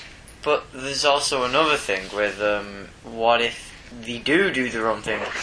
do do. Do do. Say um, Final Crisis Green Lantern Hmm. was Final Crisis Green Lantern. It was its own issue. It was Rage of Red Lantern, I do believe. But even though it being its own thing, it did then carry on to the Rage of Red Lantern story. Which is fine. As well you don't as mind tying into Final touching Crisis. on the other events. And this- if a member of the Fantastic Four was to die, Hmm. to have it not mentioned in some of the other books would seem a bit silly. But then even with the touching thing, um, Not in a bad way. Now, with this Final Crisis Rage of the Red Lanterns, it takes straight as one long thing. It's you start off with you Rage of the Red Lanterns, it goes straight into um, Agent Orange and straight into Black Knight. There is no stop from there on. No, it's Hmm. continuous. But it touches narrative. into Final Crisis, where Hal Jordan plays quite a big part, where he's kept up on. Oh ah, oh, ah, yeah. oh, This ah. thing with touching, where characters are like in two places at once. yeah. See, hmm. I don't think they're ever going to do a crossover that pleases us both. Seems to be the moral. of- No, even this. There's there's elements. Did of you it. enjoy it? I did enjoy it. I enjoyed it. It pleased us both. I have to say, I, I didn't loathe it. And I was actually quite impressed with a number of things. Well, Johns is a good writer. yeah. Uh, I just don't think he should be allowed anywhere near Superman, to be honest with you. And I think the big thing was Ivan Reis's artwork. Because Blackest Night is better than Green Lantern. Blackest Night. Mm. Is he not drawing Green Lantern regularly? He, yeah, he is. Is he? He's doing. Um, he did Blackest Night. He, I think he did Brightest Day, and he's doing War of the Red, the Green Lanterns. Oh, okay, no. Right, well, that's it. It is. Three entire I episodes. feel empty now. I don't know what to do. Oh, we've got stuff to do. There's always another. There's always a bigger fish, to quote Qui Gon Jinn. Okay. Excellent. Um, at this moment in time, we have no idea what next week's episode is going to be. No. But given that we've recorded this three weeks in advance, we've We'll have two plenty weeks. of time. Yeah, we've two weeks to worry about We that. can have a break as well. We haven't even had the royal wedding in real life yet. No, I couldn't give a toss. I got a day off school. Yeah, that's all I'm going to get a day off work. Brilliant. Yeah. They get married every day for me. I could muster up some enthusiasm if it meant more time off work. We will see you. We won't see you. No. You will hear us uh, next time. Bye, everybody. Goodbye. Hello, lovely people, and welcome to a very special podcast extra. Woo and indeed who. It was brought to my attention that the episode we did covering our thoughts on the Thor film, which came out before it did in America. So we did a little chat on the way home. The extended family were all involved in this. Um, it was drawn to my attention that I did not put this up, and there's a very simple reason for this. For once, I didn't cock up. I didn't actually have a copy of that episode. For some reason, it had disappeared out into the internet ether, never, I thought, to be heard from again. However, The mighty Dave Walker. Hi, Dave. Has managed to back up every single copy of Hey Kids Comics because he's just that loyal. And he provided me with a copy of said bit of footage that previously was thought lost to the ages. So, if you didn't listen to this originally, when it went up as an extra special 10 minute long episode in between the Blackest Night episodes, I'm going to tag it at the end of Blackest Night 3, which you've just listened to, meaning that this is the first time the Two True Freaks Network has had exclusive content. Granted, it's just exclusive content of me telling you that it's something that was previously released, but think of it as being like when they released that, that version of The Cage on video that had black and white bits and colour bits with Gene Roddenberry at the beginning and the end telling you what was going on. And then they suddenly released a colour version that they happened to find in the middle of nowhere. It's just a money grabbing exercise, basically. So, anyway, we hope you enjoy this, what was our initial thoughts on the Thor film. Thank you for listening. Bye bye. Hey Kids Comics! Hello, welcome to a very special Hey Kids Comics Easter special. Mm, I'm Andrew Leyland, I'm Michael Leland. and I apologise for the audio quality, but we're just walking home from the cinema where we've just seen Thor. You know what we should have called it? What? Hey kids, more comics. hey Kids Comics Extra Not Good Enough. Yeah. okay, um, so if you haven't seen Thor or you're waiting to see Thor, be aware that there will probably be spoilers ahead. It's not going to be a long episode, we only have to walk home for 20 minutes, so it won't be very much. First up, there was the trailers. What was the first one? You don't remember, do you? It was X Men. Yes, it was. What did you think of the trailer for X Men? Promising. You reckon? It looks better than the um, first, well, the three X Men films anyway. See, I mean, I've heard people say that they bled the fun out of the Batman movies, but I think Brian Singer bled the fun out of the X Men movies long before Christopher Nolan got hold of Batman, and I don't think that one looks any different. The second one was good. The second one was good because the second one was a Wolverine film that happened to have the other X Men in it. Well, yeah, So, eh, that one's a Professor X film. I'm indifferent to X Men First Class. Following on from that was. What was next? Captain America. Captain No, Captain America was third. It was Captain America. Captain America wasn't first, and second was. it was Captain America. Alright, alright, the trailer for Captain America was next. I'm pretty sure that it wasn't. What, love? It was Green Lantern. See, it was Green Lantern. Okay, well, Your sister knew that it was Green Lantern. So the second trailer is Green Lantern. Now, we have with us two fantastically large Green Lantern fans, one of which is Michael, one of which is Anya. Say hello, Anya. Hello. What did you think of the trailer for Green Lantern, Anya? Good. You thought it was good, did you? Did you just think it was good because it was Hal Jordan? No. No, why not? What did you think was good about it? Excellent critical faculties that I've developed in my daughter, though. All right, large Green Lantern fan, what did you think of the trailer for Green Lantern? I don't like it. Why not? It doesn't look like a Green Lantern film. Why not? It just doesn't. I think it looks much, much better than Captain, than not Captain America, than X Men. I think X Men just looks like dullness. Green Lantern looks like Golden. All right, okay, fair enough. Next was a trailer for Captain America. None of these trailers were any different to what you can see on the internet, but it was pretty cool to see him on the big screen. What do you think of the trailer for Captain America? looks promising. I think it looks pretty good. Following on with the Marvel tradition, Oh, And Gary's right, he does look scrawny. well, he's supposed to look scrawny at the beginning. Uh, then there was a trailer for Pirates of the Caribbean 4. I have as much interest in seeing Pirates of the Caribbean 4 as I had in seeing Pirates of the Caribbean 2 and 3, so we don't give a rat's ass about that. Unless you have something to say about Pirates of the Caribbean 4. No.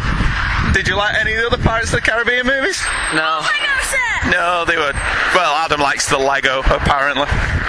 Okay, we're just going to take a short break while we go into some shops, and then when we come back, we will be talking about the mighty Thor.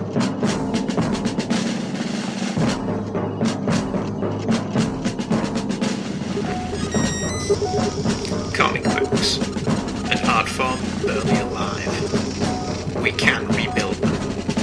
We have the technology. With digital downloads and bookstore penetration, which sounds a bit rude, we can make them better than they were before. Better, stronger, faster.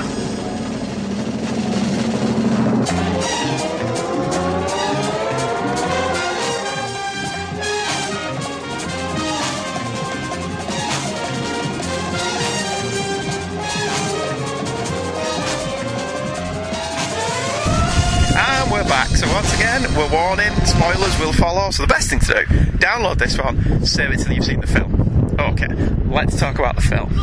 What did you think of the first bit? The first bit? Yeah, all the Asgard stuff at the beginning. I thought it looked cool. I thought it was brilliant. I thought the Asgard stuff was really well realised. I love the Rainbow Bridge. Yeah. I love the Warriors 3. Yeah. Uh, in fact, there's very little about it I didn't like. I suppose we have to do full disclosure. I know very little about Thor. I know even less. So I've read like bits and pieces growing up, so I know that whosoever shall wield the hammer, should he prove worthy, will wield the power of Thor. Which kind of changed as the series went on, because that implied that Donald Blake had the power of Thor and wasn't actually Thor himself, didn't it? Donald Blake or Thor? Well, that's it. But later on, Stan changed it so he was actually Thor. Now, in this film, there is no Donald Blake. He's mentioned. He's mentioned, and, and at some point, Thor uses Donald Blake as an alias. But he doesn't actually change into Donald Blake like he does in the comics. No.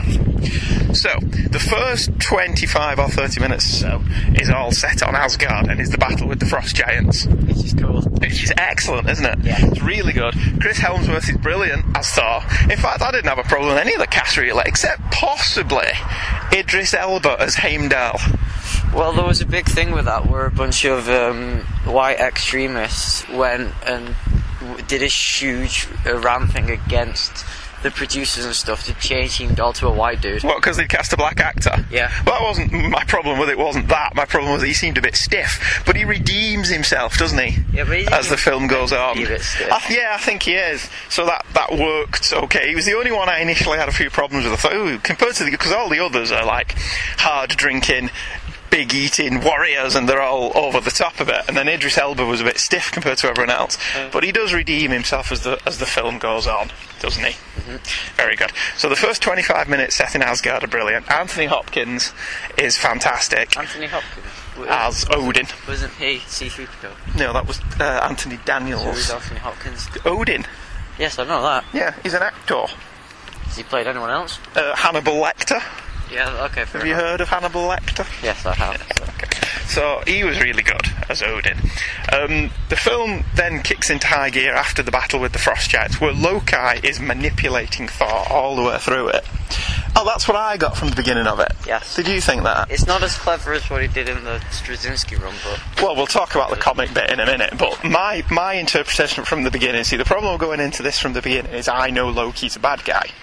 Oh, yeah. Whereas the film is structured in such a way that that's a big reveal. yeah. So if you don't know that going in, if you don't know anything about the comics, the fact that Loki turns out to be a bad guy is, is a reveal, a plot point. Whereas for us, I got the impression from the beginning that he was manipulating him into doing what he was doing for his own purposes, which in this case was invade. What was the name of the place where the Frost Giants live? Yarn Union. Yeah, that's the one. So to invade the, even though Thor, um, let's face it, Thor didn't need much prodding No. and to go and do that, did he? But the battle with the Frost Giants was fantastic. Um, the whole 25 minute, 30 minute opening is very Lord of the Rings and is done very well.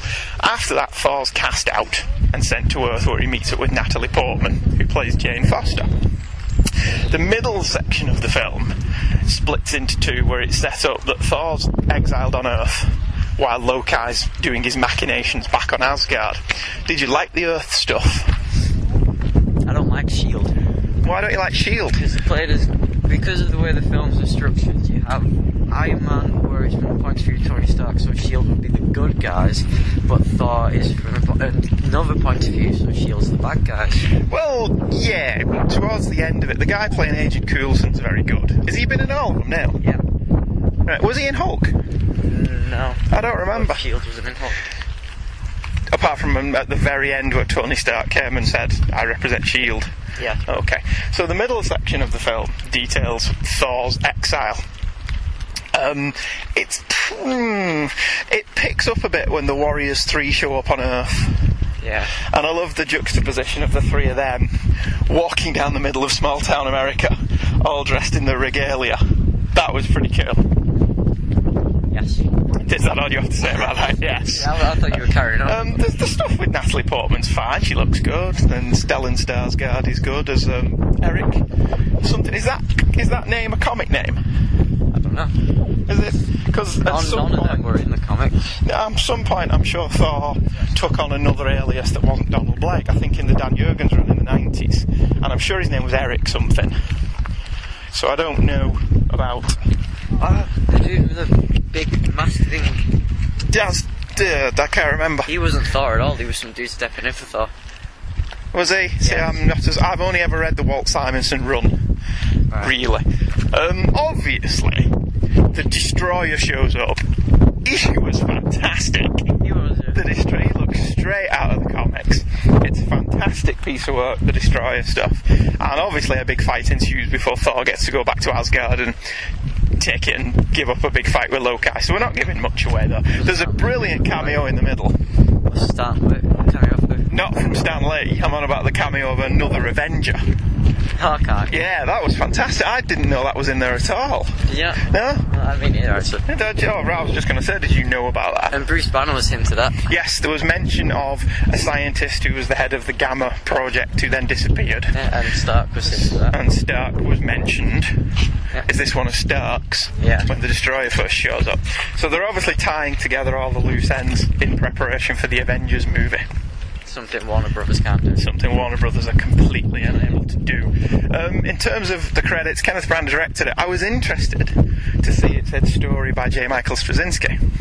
It did. now it you've did. read the Straczynski run, It is purely based on that. is it? Yeah. Right.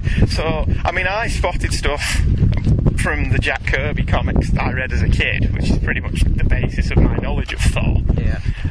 So is that is the entire Straczynski storyline. The New Mexico bits, the Exile bits, the Destroyer bits, they're all straight. Oh, and the Frost Giant bits are all straight out of Straczynski. Right. So is that why you got the story by credit? Yes. Because- Olivia Copiel also got credited. Right. Well, see, I thought the costume was really good. I thought it was a really good, faithful. Do you think? See, because we didn't even see what the sleeveless one would look like. Normally, you get a little nod towards what the sleeveless one would have looked like, but as an adaptation of the current costume, I thought it was pretty good. The thing I thought they did, they went out of the way to make Thor flying not look like Superman. Did you not think that? Yeah, he would, he would fly. With, he made it quite clear the hammer was what was enabling him to fly. And Mjolnir looks brilliant. Yeah. It looks straight out of the comic. Um, so him flying, he doesn't land like Superman. He doesn't fly like Superman. Because I think that must have been something that was on the mind. Here's a guy that flies, and he was a red cape. Yeah. So it must be something that they were thinking about. Oh, can't fly. Well, he flies with the help of Mjolnir. Well, that is the thing that's flying. that drags so uh, him. I do think that that was something they must have thought about, and they did a really good job of that. Yeah. All told, I thought it was really good. It was good. The end credits, which are quite lengthy, have an extra after credits bit that changes the entire ending of the film. So you need to stick around for that. There are some unscrupulous people, like Bleeding Cool, who have put this end credit scene on on the internet already, and it will ruin the ending for you if you watch that before you see the film. So I'm warning you all to stay away from that now. I avoided it. Well, listening to the podcast now has just ruined the ending for them if they've listened to this. Yes, but we haven't told them what the ending is. But you just told them. Well, that yes, but, ruins it. but we have told them also to avoid listening to this till they've seen the film. So if they've got any break, all right, okay. If you watched the film but you left before the credits finished, well, you're quite frankly wrong for doing that. All those people worked really hard to bring you that movie, and you should have sat through the end credits. Paid attention to Then, every person on- yes, every single one. of them. then you can go and have a look at the one that's online. Oh, one thing I did like: Stanley and Jack Kirby got credited. Even though, well, they created the character, I suppose. Well, you see, I don't know about Thor because technically he's only adapting Norse mythology, so who really created the character? And, and Thor's a lot different from what he was in the comics, anyway. Yes, so- Personality wise. All told, where does that rank for you on the pantheon of Marvel movies? Just under Iron Man. And is Iron Man your favourite? Yeah, that's on the top. Right. My favourite's the Hulk. Is it? well, that'll come in third on my list. But uh, my favourite's the Ed Norton Hulk. So far, for me, that's the one that's best captured the feel of the comics. Now, this one because I don't know a lot about Thor, I thought was really entertaining. So we're now going to get the opinions of people who do not know anything about the comics. Adam, what did you think of the Thor movie? Meh, it was good. Yeah. That, that's all you have to say about it. Meh, it was good. No. Did you like any bits in particular? No. We're not reporting them. That's The- that's your critical opinion. That wasn't me. Okay. The big robot dude who The wasn't destroyer. really yeah, th- who wasn't really a robot. You, you, I thought that was great. Uh, What do you want to do to destroy him? Shove a pole in his back. I thought that was quite good. it was quite funny. Okay, the opinion of women, which is very important with, with comic book films. What did you think of it? I thought it was good. Is it your favourite Marvel comic-y type movie? I don't know. The others being like Daredevil and Ghost Rider and the Incredible Hulk and Iron Man and Ghost Rider. I didn't mind Ghost Rider. uh, right, okay. So that was it. It was good.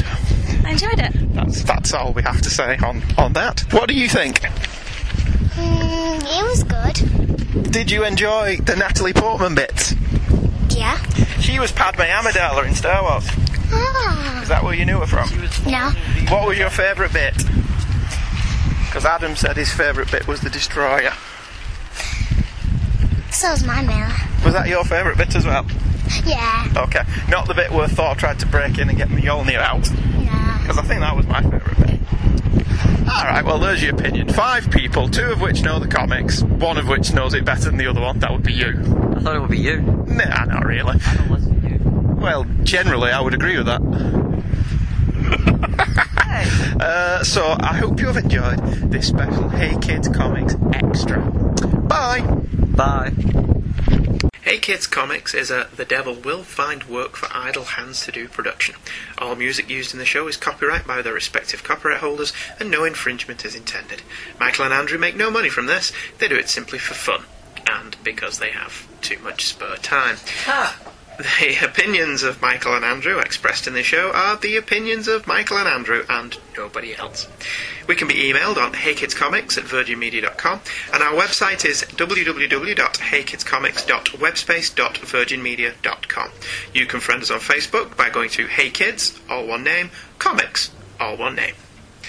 And now it's time to pick up our bottomless brown bag, don an ill advised polyester shirt and beige bell bottoms, and hitchhike down the loneliest road we can find, all the while trying to find a way to control the raging spirit that dwells within. You be good to yourself, my friends.